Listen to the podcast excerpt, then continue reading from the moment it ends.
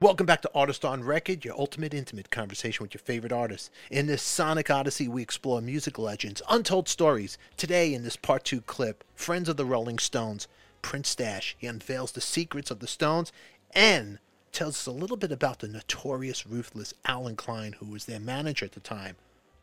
Was Allen responsible for the death of Brian Jones? It all starts now. Don't touch that dial.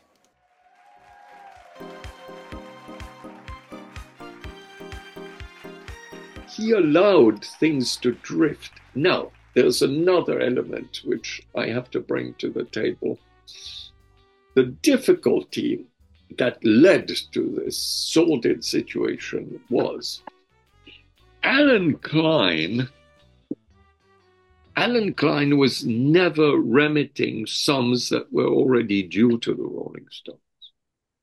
So the office was forever sending telexes and things uh, saying we we don't have money to pay you know money that had accrued in America that was needed in for the office to function because the the Stones office was paying everybody's utilities bills.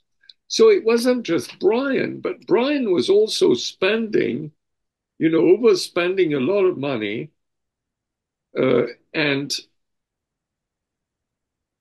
had the funds been remitted in time, especially after uh, when it was decided that he would leave the group, you know, he was, uh, there was a very generous financial arrangement. And also the door was open for him to return. He wasn't going to be replaced forever if the problems could be solved.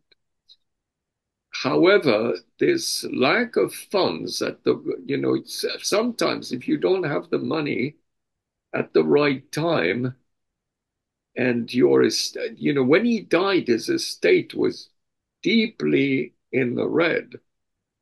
So it wasn't until the Stones, his father, joined uh, the Stones in their multiple lawsuits against Allen Klein. And they finally got money, but against having had to, to drop all that early material, which now ABKCO owns.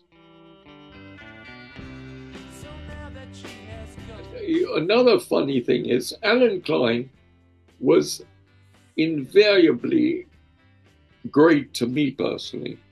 So I've said personally, I had nothing against Allen Klein, but what I witnessed and I didn't like, and I intuitively uh, was bitching about it, because when Keith, when Marlon, his son, was born to Anita, uh, Keith called Allen Klein, and the tone of the conversation displeased me intensely because Keith had to plead with Allen Klein to get the 55,000 pounds to buy Cheyne Walk.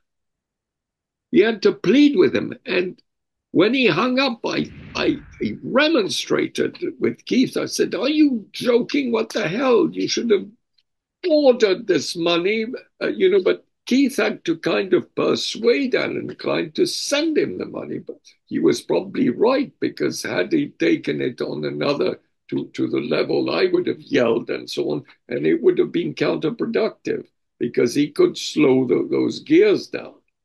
And he did. And so there is that element that while Allen Klein, certainly all the conspiracy theories that link Allen Klein to some hit on Brian and all that on ludicrous because Brian, to everybody, was far more valuable alive than dead. Mm-hmm.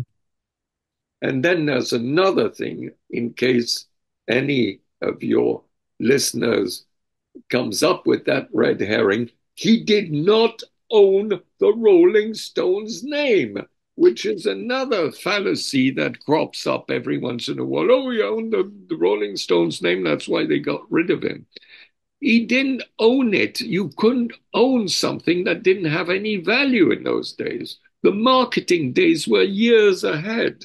When Brian Jones died, the name, the Rolling Stones, the only thing that it had was the Rolling Stones Limited, which was the company they operated under. It didn't have any marketing value, oddly enough, in those days. We'll be releasing more clips, but in the meantime, if you want to catch this episode unedited, join the club, become a member right here. In the meantime, subscribe, click on the box you see on your screen, and as always, who loves you, baby? We do. Thanks for watching.